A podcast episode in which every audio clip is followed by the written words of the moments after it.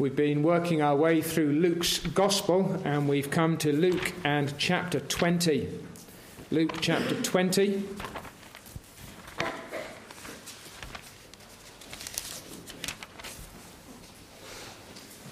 Our Lord Jesus cleansed the temple and began preaching the gospel and teaching the people.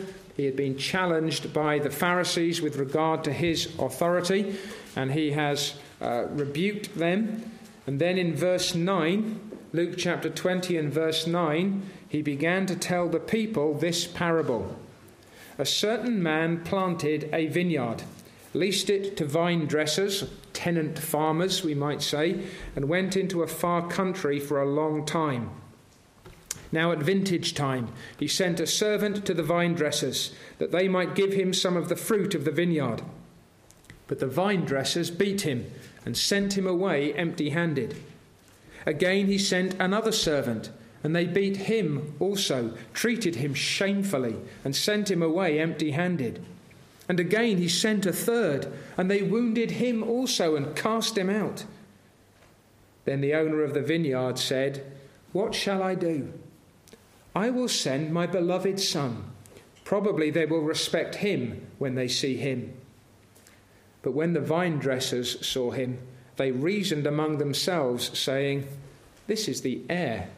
Come, let us kill him, and the, that the inheritance may be ours. So they cast him out of the vineyard and killed him. Therefore, what will the owner of the vineyard do to them? He will come and destroy those vine dressers and give the vineyard to others. And when they heard it, they said, Certainly not. God forbid, let it never be. Then he looked at them and said, What then is this that is written? The stone which the builders rejected has become the chief cornerstone. Whoever falls on that stone will be broken, but on whomever it, on whomever it falls, it will grind him to powder. And the chief priests and the scribes that very hour sought to lay hands on him, but they feared the people, for they knew he had spoken this parable against them. Let's pray. Lord, there are rich, weighty things in this parable. We cannot grasp them without your help. Lord, give to us, we pray, your Spirit, so that your truth may reach every heart, the proper place, in the proper way, at the right time, that we might receive and respond to what you are saying. Hear us, O God, we ask. In Jesus' name, Amen. Some people seem to be able to pack very small. go on holiday with somebody and they've got a little bag. Then they open it up and everything seems to explode. Looks like they've got the entire wardrobe in a small bag. I've got a particular sleeping bag that I love. It's a full size sleeping bag, but it goes into what's called a stuff sack.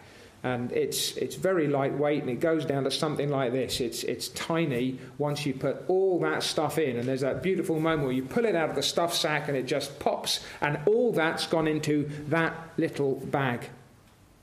This parable is like a stuff sack.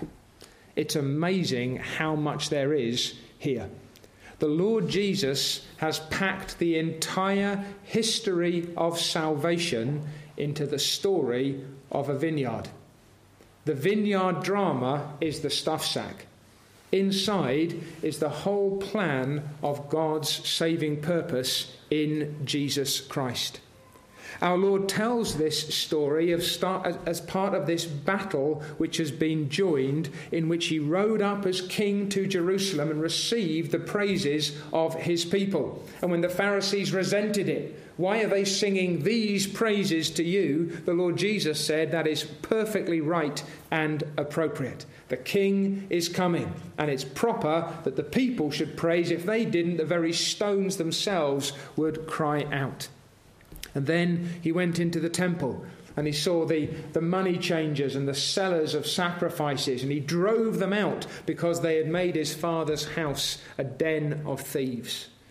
And having cleansed the temple, he began to do what the temple was always intended to be for to preach and to teach, to make God known to the people. The Pharisees reacted angrily. Who are you to do these things? Who gives you the right? Where do you get this authority from? And if you remember, he, he went back to John the Baptist and he said, You tell me where John's ministry came from, and I'll tell you where my ministry came from. Was it from heaven or was it from men? And they're stuck. Because if they say from heaven, then they'll ask, be asked, well, why didn't you believe him and repent? If they say from men, well, the people will be angry because they all think that John is a prophet. The Lord Jesus says, if you're not prepared to face the truth of John's authority, then I'm not going to tell you where my authority comes from. And then he begins to tell them this parable. This is the Lord Jesus now going back on the offensive. This is him responding to the way that they have dealt with him. He restates his authority. Again, you've, you've heard the Lord Jesus say again and again, He who has ears to hear, let him hear. And we'll see that the problem isn't that the Pharisees don't know the answer to their questions. The Pharisees don't want the answers to their questions. And the Lord Jesus is not only declaring his authority, but he's also making clear how it will ultimately be exercised. And he does it all within this drama, this drama in the vineyard. And I want, as it were, to try and sit in an audience and watch the drama unfold. But remember, it's a drama with a purpose, with a lesson. So we'll look at the scenery in this drama. Then we'll think about the cast that our Lord Jesus introduces. Then we'll look at the acts in this drama and the lesson that we learn. But then you're going to need to step outside. You know, the fourth wall, the idea of the fourth wall, when you're watching a television program and all of a sudden someone speaks to you and you think, oh, it's not then a story that I'm watching, I'm actually a part of these things. If you like, the Lord Jesus breaks the fourth wall and he speaks directly to the audience. Let's try and follow then the drama of the vineyard. The scenery. It is a vineyard, and the vineyard is almost a character in its own right in this drama. It's a rich and fertile place. It's been prepared for blessing. A certain man planted a vineyard. Boys and girls, what do you plant in vineyards? Grapes. Grapes. What's the plant called? Grapevine. Grapevine. Good, okay. Yeah, not a trick question. In a vineyard, you plant a vine, and the owner has planted a vineyard. He's prepared this environment that is rich, that is fertile. It is everything that might be needed for vines to grow and bear abundant fruit.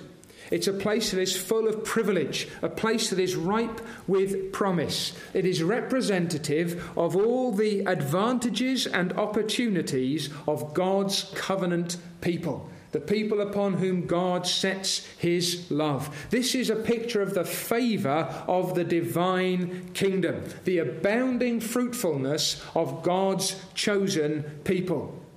And all the way through the Old Testament and into the New, God's people would have immediately recognized, understood, and entered into this kind of imagery.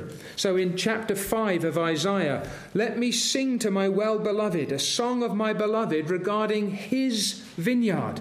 My well beloved has a vineyard on a very fruitful hill. So, as soon as the Lord Jesus talks about a man with a vineyard, this is where the mind of the people he's speaking to goes. He dug it up, cleared out its stones, planted it with the choicest vine. He built a tower in its midst, made a winepress in it, so he expected it to bring forth good grapes.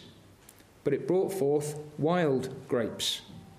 And now, O inhabitants of Jerusalem and men of Judah, judge, please, between me and my vineyard. What more could have been done to my vineyard that I have not done in it? Why then, when I expected it to bring forth good grapes, did it bring forth wild? And now, please, let me tell you what I will do to my vineyard. I will take away its hedge, and it shall be burned, and break down its wall, and it shall be trampled down. I will lay it waste, it shall not be pruned or dug, but there shall come up briers and thorns. I will also command the clouds that they rain no rain on it. For the vineyard of the Lord of hosts is the house of Israel. and the men of Judah are his pleasant plant. He looked for justice, but behold, oppression, for righteousness, but behold, a cry for help. Now, remember where the Lord Jesus is doing this. He's in the temple. And apparently, he could have pointed behind him because in Herod's temple, the second temple, the, uh, the king had begun, and, and the other Jews had now begun to, to add to it. They had actually put up a golden vine with jewels hanging off it around the gates of the temple.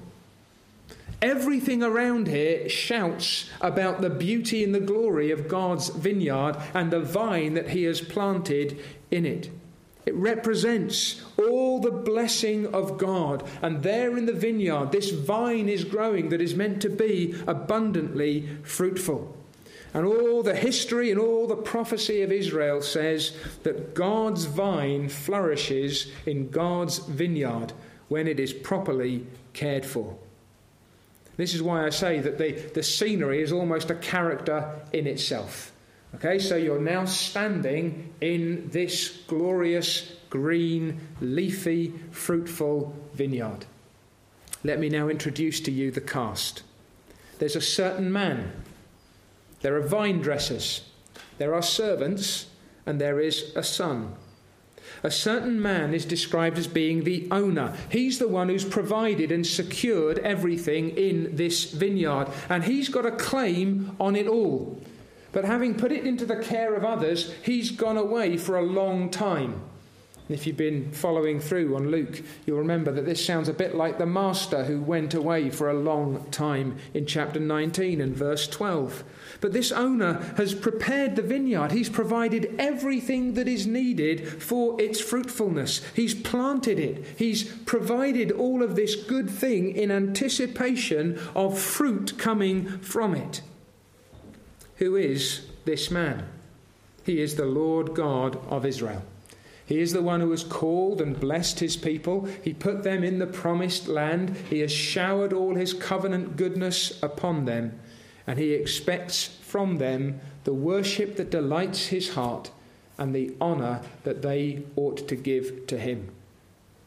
A certain man who is the Lord God. Then you have the vine dressers now, these are tenants in the vineyard.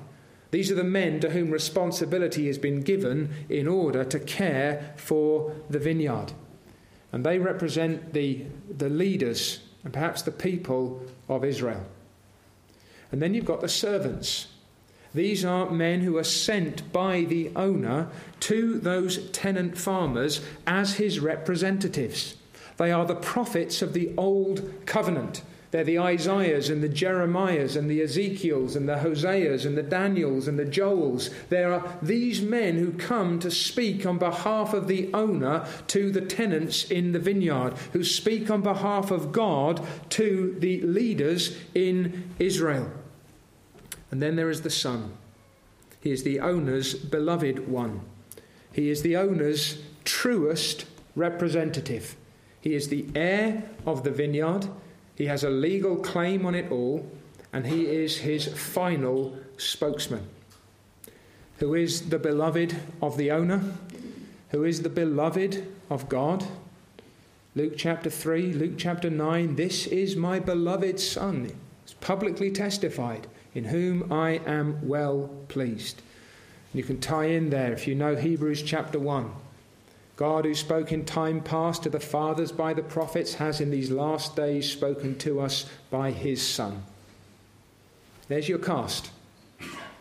Four individuals or groups the certain man, the Lord God, the vine dressers, the tenant farmers, the leaders of Israel, the servants, who are the prophets, and the Son, who is Jesus Christ. And they're acting out this drama in the vineyard. So let's watch now what happens as the drama unfolds. And it's a drama in three parts. First of all, Act 1, vintage time. Act 2, persistent patience. Act 3, the son comes. Act 1, vintage time. The harvest has been growing. The vineyard is prosperous.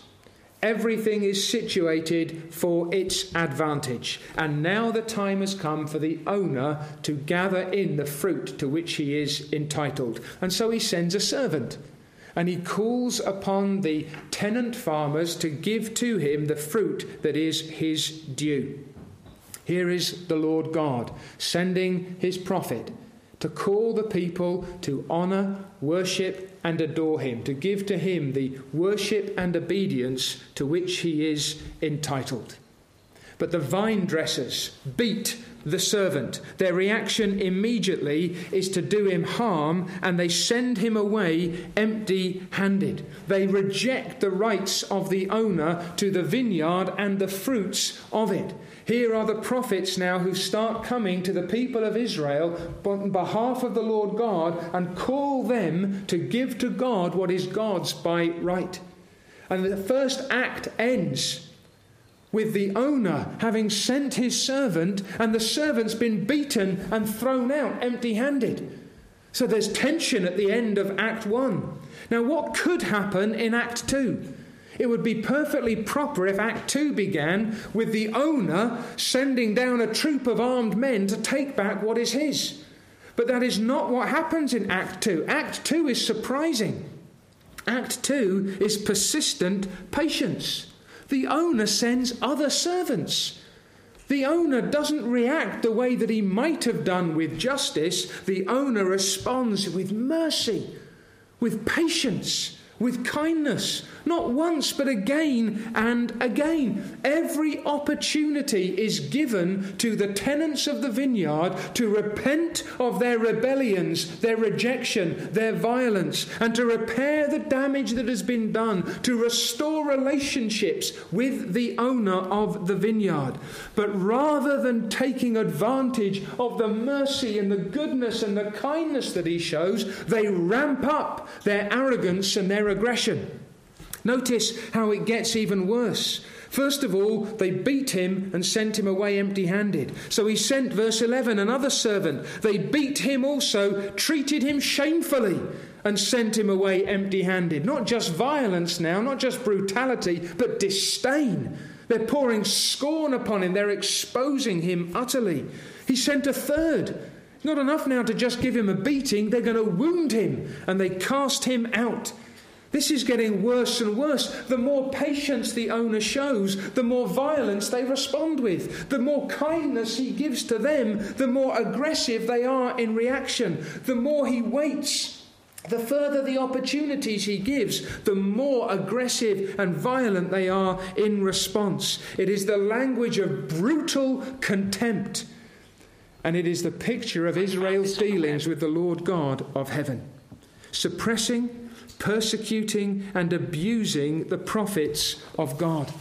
And you find this even amongst the prophets themselves. Remember, Jeremiah comes toward the end of the, uh, the, the, kingdom uh, of, of God when there is uh, now this growing threat that they will be taken into exile. This is his language. This is his sense. Since the days that your fathers came out of the land of Egypt until this day, I have even sent to you all my servants, the prophets, daily rising up early and sending them. Yet they did not obey me or incline their ear, but stiffened their neck. They did worse than their fathers.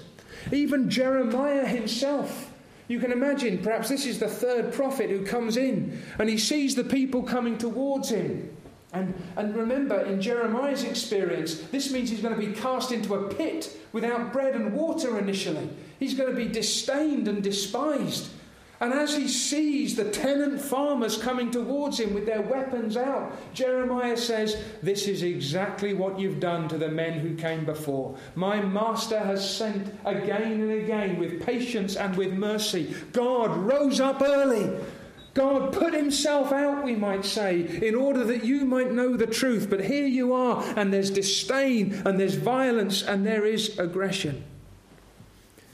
And our Lord has already warned the people of Israel that that's what they've done. Remember some of the imagery he's already used? You build the tombs of the prophets. And so you actually show that you're endorsing, in effect, the way that your forefathers treated them. Act 2 closes with a bleeding man lying outside the wall of the vineyard. The trails of blood of the servants, beaten, wounded, and thrown out. Act 3. Is this where the warriors come? Is this now where God sends his wrath and his vengeance upon these wicked men and women? No, the owner in Act 3 says, I know what I'll do. I'll send my son. Now remember that this is a drama. It's not God saying, well, maybe this one will work out. I'll try plan B or C or D. It's representing what's taking place. The son's going to go now. It may be that they will respect him. And not just any old son, the son that he loves, his only son, the one who is the heir of all these things, the one who has authority to act. And the tenants see him coming. And they don't say, Oh, we're not sure who this guy is. What they say is, Ah, now it's the son. Let's kill him and we'll inherit the vineyard ourselves. Now, there's insanity in this. There's a kind of a moral madness on more than one level. What's their first assumption? That the owner's already dead. Because if we can kill the son, there's no one else to worry about. The owner to them is now utterly irrelevant. As far as they're concerned, he's already out of the picture. The other part of their madness is this in what possible just system can you kill the heir and become the heir yourself? How does that work? What, what kind of twisted logic is this? That by denying the owner and killing the heir, you sometime, somehow come into rightful possession of all that belongs to them? But it's what they do. They cast him out of the vineyard and killed him. They carry out their wicked plan. They do just what they intended. It's not how you expect the drama to finish, is it, at this point? Act 1 the beautiful vineyard.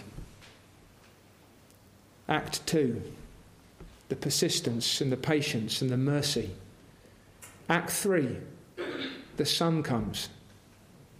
But now he's dead, killed and cast out. This is the history of salvation. This is divine mercy to God's old covenant people over centuries. The Lord Jesus has got the entire Old Testament in the stuff sack of this parable. It is a direct, though veiled, revelation of his identity and authority. If they've got ears to hear, they know what he's saying. Jesus is the Son. He is the beloved of his Father. He has come to receive what is his by right. He is the true representative with a legal claim to everything. And the problem is not then that they don't recognize the Son. The problem is that having recognized him, they want to kill him because they want the kingdom for their own ends. Here is the inherent selfishness, vindictiveness, and covetousness of these Pharisees. And our Lord Jesus breaks the fourth wall. He starts to speak to the audience. Therefore, what will the owner of the vineyard do to them? See, all of a sudden, the audience have become a part of the story. What next for the owner?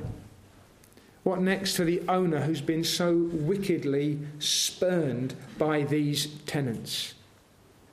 He will come. He will come.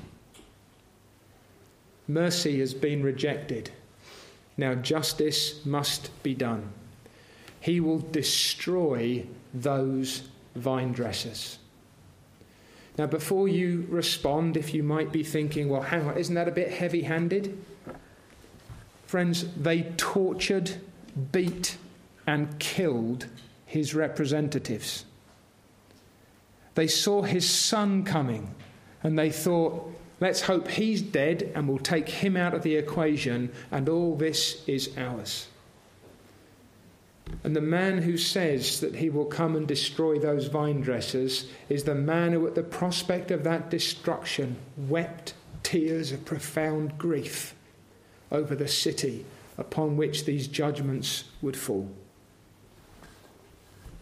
He will destroy those vine dressers and he will give the vineyard to others. He's going to bestow all those blessings on other people. He's going to act in strict justice, but continued mercy. They have tortured his servants, they have murdered his son. Upon these tenants, his judgments must fall. But he will give all of that blessing, all of that goodness, all of that favour to others. Now,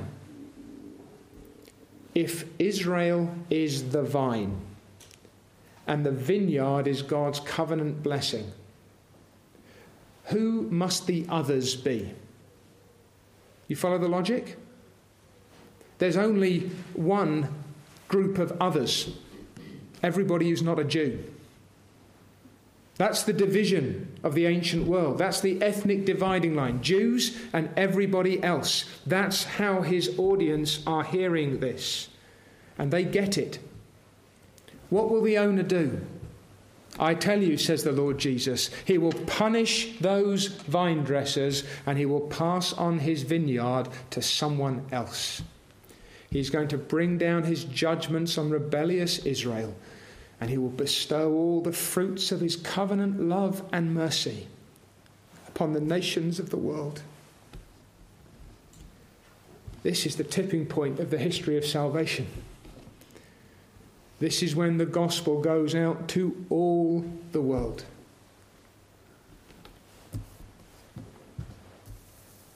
The scene is the vineyard. The cast, the owner, the Lord God. The tenants, the Israelites. The servants, the prophets, the Son, the Lord Jesus Himself. The acts in this drama of the vineyard have progressed. The vintage time has come, the harvest is called in. Then there's this patience, persistence, this mercy and kindness. The son has come and the son has been killed, and the fourth wall has been broken. What happens next? What happens next? Now, you need to understand that all of a sudden the audience realize that they're on the stage. The audience realize that they are part of this drama. Who's watching? As the Lord Jesus tells this tale. Tenant farmers. They're not outside the story, they're part of the story. Look at their reaction. When they heard it, they said, Certainly not. God forbid, let it not be so. This is the gut reaction of the Jewish people at the prospect that God will take his blessing from them and pour out judgments upon their heads and give those blessings to the nations of the world. It is horrified outrage. Now, they don't seem to be outraged at the behavior of the tenant farmers. They don't seem to be mortified because the, the servants have been tortured and beaten and cast out. There's no horror at the fact that the son should have been killed and ejected. But the idea that the owner should take the blessings from them and give them to the despised nations of, no, no, no, that's not on. That's not right. That cannot be the case. God will never deal like that with us. God will never punish us for such sins, and God will never give these blessings to other people.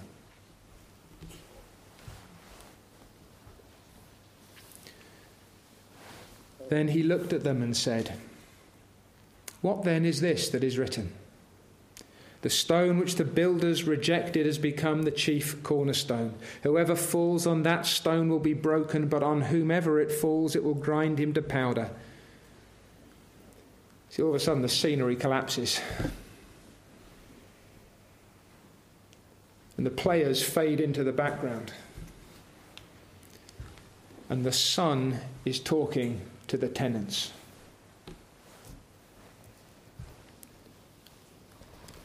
What happens when you're scared? When you're dealing with bullies, angry men and women, what's the hardest thing to do? One of the things I find difficult is looking them in the eye. When someone's after me, someone's attacking me, insulting me, it's easier just to say hard things looking away or just to, just, I'd rather I was somewhere else. The Lord Jesus looks around into the eyes of the men and women with whom he is dealing. There's another part of the Gospels where the Lord Jesus looks around with grief and with anger.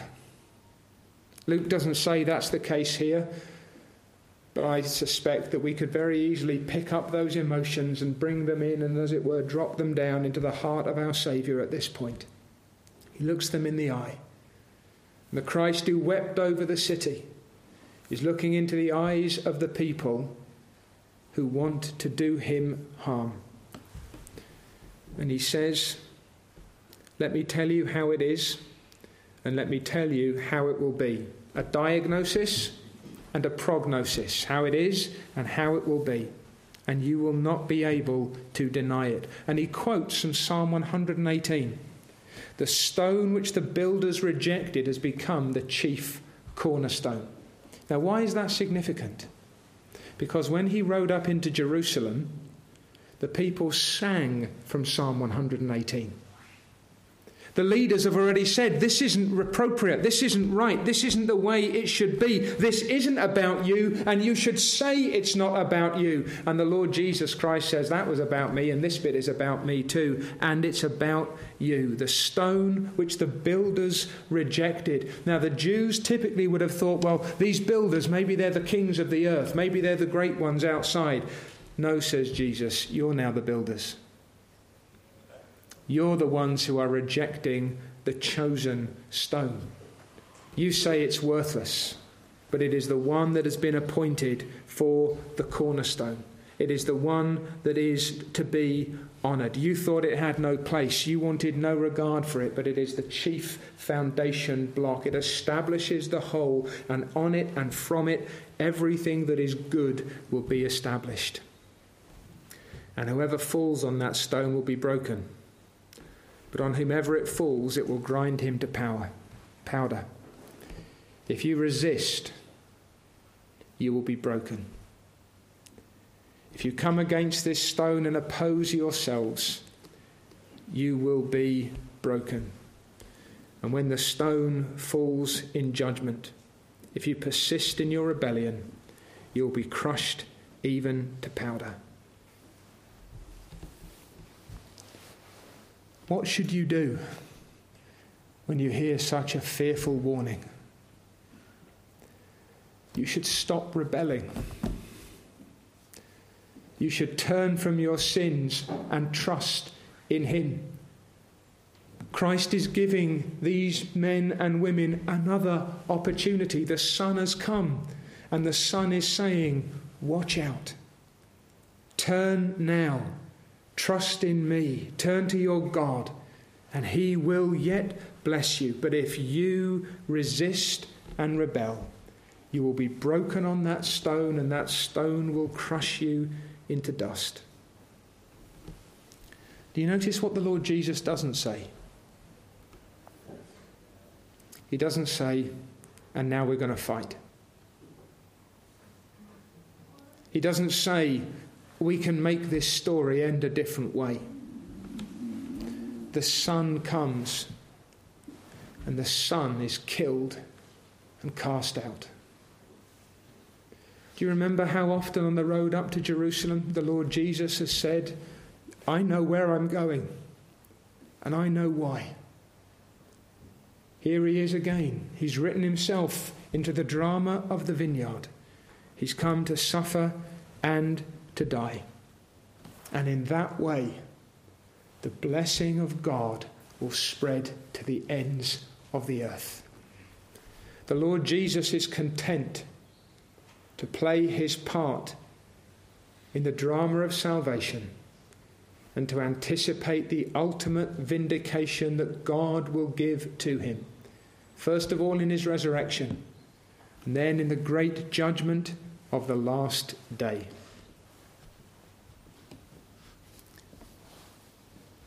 Chief priests and the scribes that very hour sought to lay hands on him. Aren't there times you read the Bible and you sort of, hang on, hang on. Don't they get it?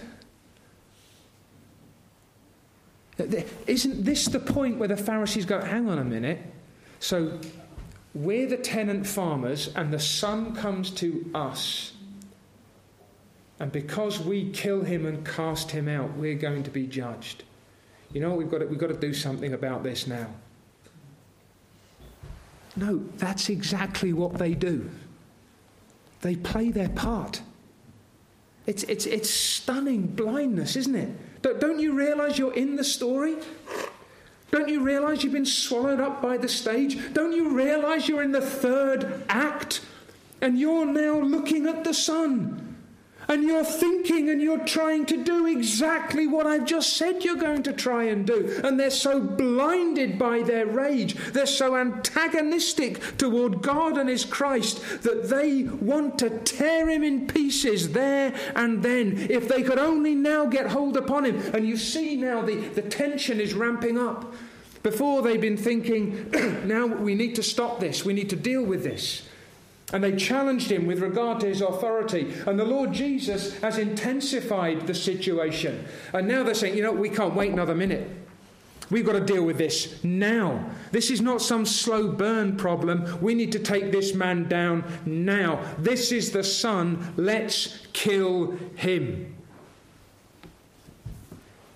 Why? Because he's been telling this story to all the people and they're not stupid. They know what this is about, they know what's involved here.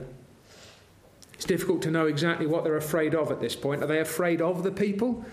Or they are now afraid that the people are going to understand the truth and do something about it.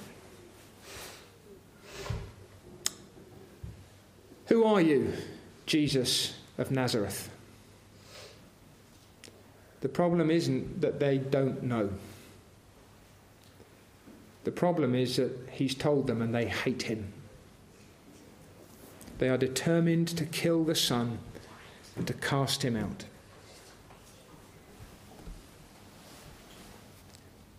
We are not a congregation of first century Jews.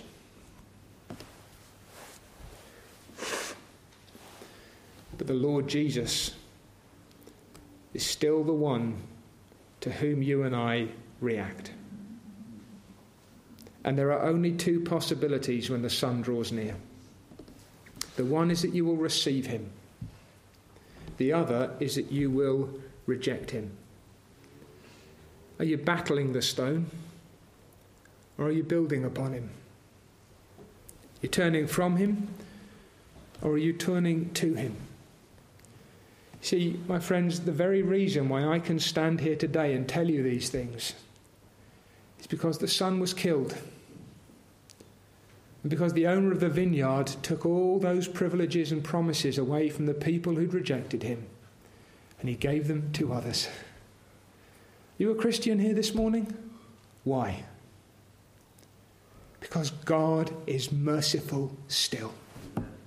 Because God is gracious still and because God is patient still. And you and I are the inheritors of everything that the Lord Jesus promised here. This is what he has done for us. And now the good news echoes out into the world that he made. 1 Peter 2 and verse 6. Chosen to him, coming to him, verse 4, as to a living stone rejected indeed by men, but chosen by God and precious, you also, as living stones, are being built up a spiritual house, a holy priesthood, to offer up spiritual sacrifices acceptable to God through Jesus Christ. Therefore, it is also contained in the Scripture. You see how the Lord Jesus argues from the Bible, and now his servant does as well. Behold, I lay in Zion a chief cornerstone, elect, precious and he who believes on him will by no means be put to shame. Therefore, to you who believe, he is precious. But to those who are disobedient, the stone which the builders rejected has become the chief cornerstone, and a stone of stumbling, and a rock of offence. See, there's another drama that's happening. And we're not just an audience we're participants. The blessings of God's covenant are being shed abroad in the earth. And God is calling you and me to come in, to enjoy His mercies, and to render to Him our worship, our adoration, our honour, and our service, to taste His goodness, to enjoy his favour.